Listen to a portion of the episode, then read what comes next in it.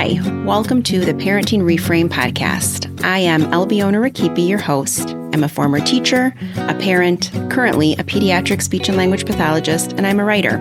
I've worked with thousands of children and families throughout the last 20 years, and I have learned so much.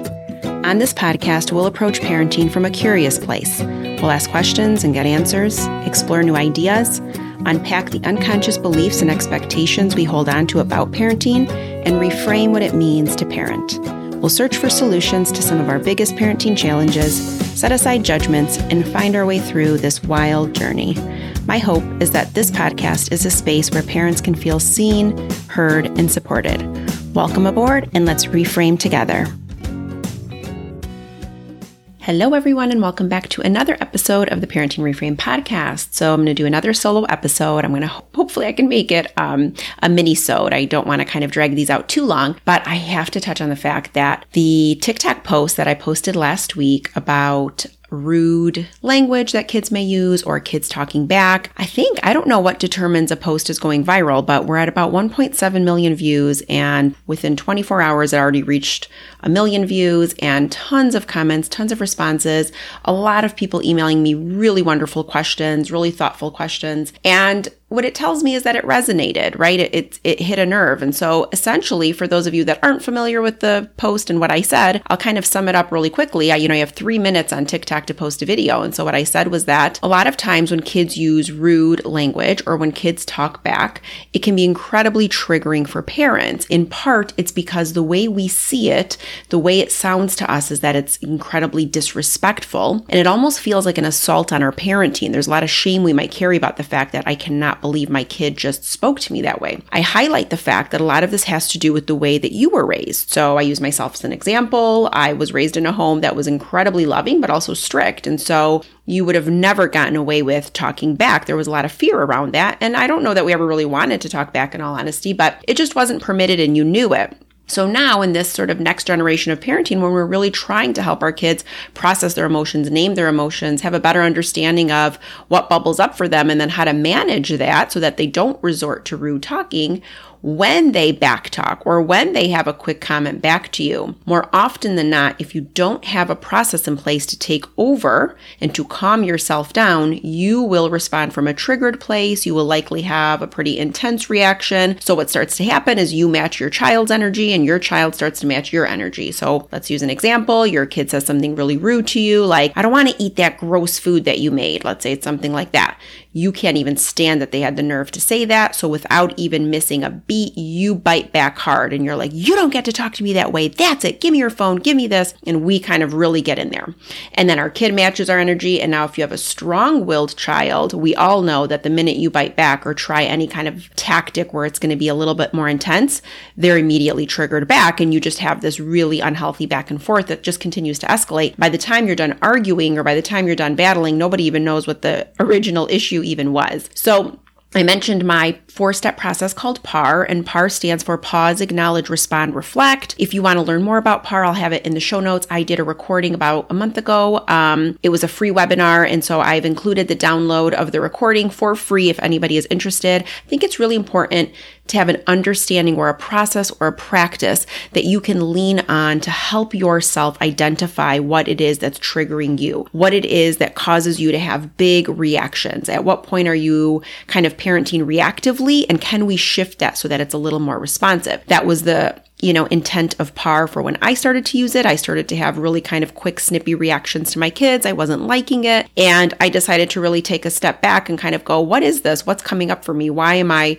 reacting this way? This isn't the kind of tone I want to have with my kids. I don't want to be constantly nagging them or arguing with them. And where is all this coming from? And essentially, I think what it leads us to is that my hope is that PARR will get you to a place where you can really start to unpack some of that programming, some of that conditioning, some of those subconscious, unconscious beliefs that we hold to about parenting. So if we can do that, then we can better understand how our responses are coming up, what's impacting the way we see things, right? We can have a parenting lens that's skewed that stay stuck in some of those unconscious beliefs about what it means to be a good parent, or we can create some type of framework so that we recognize some of those things we're holding on to. And then you can discern, like, that's silly. I don't know why I thought that that's what I had to do to be a good mom, or I'm going to let that go. Or you might kind of look back at it and go, you know what, that's really important to me, and I'm going to hold on to that, but maybe I'll just change the way I'm reacting or responding. So, anyways, for more info on PARR, I've done other episodes on PARR, so you can certainly scroll through and look to see which episodes cover that. And I've written articles on the website, so you can get yourself caught up on that. But I mentioned PARR in the post, and I talk about this idea of really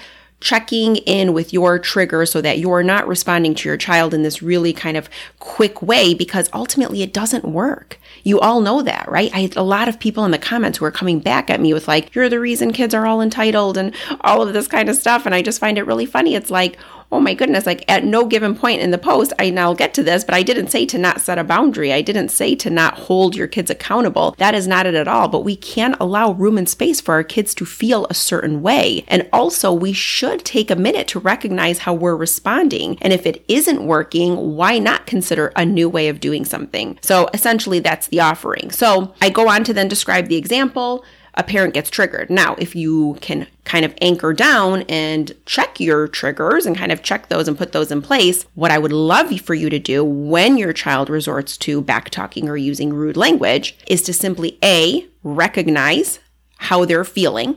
And this does not have to be a long, convoluted explanation, by the way. It's simple. It's like, I can tell by the words you're using, you're mad. That's it, period. And then we're going to jump in with our boundary but I will not talk to you when you talk to me that way. I think it's important to say this because we want to model for our kids what is and isn't acceptable in terms of treatment. You're not saying I don't like you, you're not saying anything like that. You're just saying, "Hey, I get it. I see you're you're completely kind of losing it here for a second. I get that you're mad. You can't talk to me that way." Now here's the alternative. You can take a break. Do you need a reset? Do you want to try again? Ultimately, the back talking, rude talking shouldn't yield any kind of value, right? And remember, sometimes a negative reaction, a yelling, a fight, a confrontation, that can be value depending on how your child processes that attention. So you don't really want to find yourself going down that rabbit hole. You're much better served if you can just say, Hey, I can tell you're really mad by the words you're choosing to use right now, but it's not okay to talk to me that way. So until you can calm your body down and we can have a conversation that's acceptable, I'm not talking to you. I'm here. Let me know if I can help you, but we're not talking until you calm down. That's my boundary. That's all. You don't have to go into a lot more detail than that. A lot of parents will say, oh, but they'll keep asking or they'll keep saying it. You just set your boundary and stay calm. You know, and it, maybe you go back and say, okay, do you feel calm? Do you feel ready? And if they blow up again, then you stop. You don't engage it. You can stay there with them. You're not mad at them. And by the way, I've said this before in other videos and I've said this before in other podcast episodes. Your kids are not in trouble for the way they feel. Feelings don't yield punishments. They don't yield, you know, grounding them. They can feel how they can feel. It doesn't mean they get away with talking to you they want. That's different. That can have a consequence, but you can just see that they're mad. With older kids, certainly if it escalates, I think a natural consequence is totally appropriate in this moment right? You can allow as it builds, you can kind of have a framework in place. I do a lot of that in coaching. So if your child continues to escalate and escalate, yes, we certainly want to build in some consequences, not punishments that feel punitive in nature, but consequences. So, what I wanted to highlight was this. I was listening to Dr. Becky talk on this um, exact topic, on the idea of like when kids use rude language or talk back. And I love Dr. Becky, and she wrote a book called Good Inside, and she's got, I mean, just a wealth of knowledge. She's a fantastic person to follow and know if you're looking to sort of improve or recognize and there are other ways we can connect with our kids that might not be, you know, quote unquote conventional. And she's really big on this idea of allowing kids to feel their feelings, allowing kids to have their emotions. And what I find a lot of times when I'm coaching a family or coaching parents is that often they'll describe their own childhood and they'll say, you know, I wasn't allowed to feel my feelings or I wasn't ever given an explanation, right? And so what's starting to happen is this. And I'll get back to in a quick second. I want to highlight what Dr. Becky had said. Dr. Becky had said that a lot of times a parent will say, and I'll hear this too in coaching, you know, they're not respecting me, they're being disrespectful. And Dr. Becky says, it's actually what you want to say is they're not fearing me. And that is the truth, and there's a big distinction there, right? Respect is one thing, asking our kids to fear us is a completely different thing in order to gain compliance. Now, if you as a parent decide that you want to use more of a fear based framework, because you feel like it is working so well, I just want to highlight two things. One, it will work in the short term with a child who values approval. Eventually, you will have long term consequences to this style of parenting because your child will always seek approval, permission, and guidance outside of his or herself. They will not understand how to determine right from wrong without some form of permission. They will walk through life fearful. And there are consequences to that, particularly when we think of our kids becoming teens, preteens, even young adults. We want them to have a sense of who they are. We want them to have a sense of being able to filter through things and make the decisions we need them to make when we're not there. And also, they're going to make decisions we don't love when we're not there. That's part of the process, right? But fearing us shouldn't be the go to. It shouldn't be the thing you lean on because you're recognizing that it's working. Number two, when you use a fear based framework with a strong willed child, not the child who is seeking approval, it won't work. It will not work. I've worked with so many families who are in this position and they say to me, I've tried this, I've tried spanking, I've tried disciplining, I've tried being harsh, I've tried timeouts, I've tried being really nice, I've tried being calm. Nothing works. It's because we're going about it a little bit in a direction that isn't effective. And I'll get to that a little bit later when I bring up the webinar that I'm going to be doing in a couple of weeks. So, what I want to say is this Dr. Becky made that really great distinction. She says, We're actually saying you're not fearing me, you're not respecting me. That's not the same thing. So, keep that in mind when you start to entangle respect with the expectation that you have. Do I think kids should walk around using rude language and talking back? No, I do not. Do I have kids now at 20 and 17 who use rude language and talk back? No, they don't. And I'm not saying I did a perfect job as a parent by any means, nor my husband, but you can teach this in a way without terrifying them without constantly fighting with them, without constantly lashing out and giving different punishments. It does not have to be that way. You just hold that boundary with love. So, with that, there's that model of parenting, right? That fear based, it's so effective, it scares my kid. I'm going to go ahead and do it because I can see it's working. With that, that pendulum, and I'm going to go back to now the parents who say to me in a coaching session that I felt like nothing was taught to me or explained to me when I was a kid. I was either in trouble and I didn't know why I was in trouble, or this was happening and that was happening, but I could never ask. I could never be the curious kid that I wanted to be. So, with that, that pendulum swung really far in a completely different direction. And what we have is a lot of parents offering multiple explanations and teachings to their kids. This is also unnecessary. So, my goal here isn't to say, let's just everybody kumbaya, feel our feelings, sit in a circle, um, let kids do whatever they want. Nobody has to be accountable. That's not really my position when I think of parenting and when I'm coaching parents. It's that how do we find the middle? How do we find that balanced place? When you over communicate with your child and constantly explain things, the assumption then is that you think your child isn't learning or isn't observing and taking things in for themselves. They are. Nine out of 10 times when you were a child and you got quote unquote in trouble, and you say to me in a coaching session that nobody explained anything, nobody taught me, what I really think you're saying to me is nobody considered me and nobody saw me. Those are not the same things. I would argue that nine out of 10 times when you did something that you got in trouble for, you likely knew what you did. You didn't need a long explanation from your parent. But what you did need was you needed to feel seen in that moment and not ashamed. So that's the sweet spot.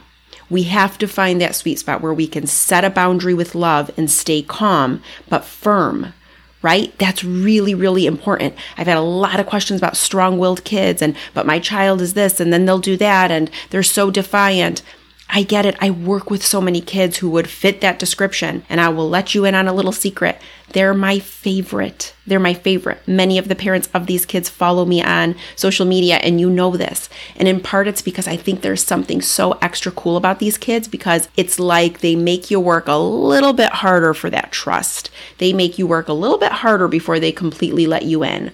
But my goodness, when they let you in, they love you hard, right? They love you just as much as when they're fighting. They have big emotions, they have big feelings. They're asking for us to set boundaries up for them so that they know who has power with them, so they are not constantly feeling out of control. If we tiptoe around kids, who we describe as strong willed or talking back or rude or whatever the case is, right? All of these kind of fall under the umbrella of a strong willed kiddo when we tiptoe, we communicate to our child we have a lot of anxiety around all these emotions that you have, and we don't really even know what to do about it. That's not what you want to communicate to them. You want to be that strong parental leader that they need you to be, but you want to do it with love. So I wanted to highlight these points because I couldn't squeeze all of that in into a quick TikTok video, but I'm going to dig even deeper. And what I'm going to do is I am hosting a webinar on June 29th. It's a Thursday. I'm going to do it virtually so that I can have many people in there because I think this topic is really resonating with many and I can just tell from the questions that I'm getting. I have a lot of parents who almost feel like they're hanging on by a thread and it just breaks my heart because there is a way through this. The webinar is going to be all about raising strong-willed kids going to be an hour over Zoom at 5 o'clock Eastern Standard Time, 2 o'clock Pacific. If you are not on my email list, make sure to get on my email list so that you get all the information. You will also have a link in the show notes so that you can just go right to the page and sign up for this webinar. I am so excited to put this together. And as questions keep funneling in, it's like, oh, I know exactly what to say to that. I know exactly how to help this person. So I want you all in this webinar because guess what? Nine out of 10 times your question is also the other parent's question and the other parent's question and the parent beyond that. So asking those questions is critical because you're not alone. That's the point I want to make. You're not alone. And with some tweaks, some shifts, and some changes in the way we're showing up, the way we're setting our boundaries, the way we're managing our triggers, you will shift and change the way you are connecting with your child, particularly if it is a child who is strong willed. So, with that, I hope you enjoyed this episode. I hope you got a lot out of it. Until next time. Thank you so much for joining me today. If you liked what you heard, don't forget to subscribe, rate, and review this podcast wherever it is that you're listening right now. And what really makes my day is if you share or recommend the podcast to a friend. It is the greatest compliment. If you have not already, head on over to theparentingreframe.com where you can subscribe to get my weekly newsletter, Parenting Skimmed 10 sentences delivered to your inbox every Thursday to help you parent and live a better life. It's for the parent who constantly told me, I just don't have time to read. Make sure to come and say hi to me on Instagram at The Parenting Reframe. My DMs are always open and I love hearing from you. Until next time, this is Albiona.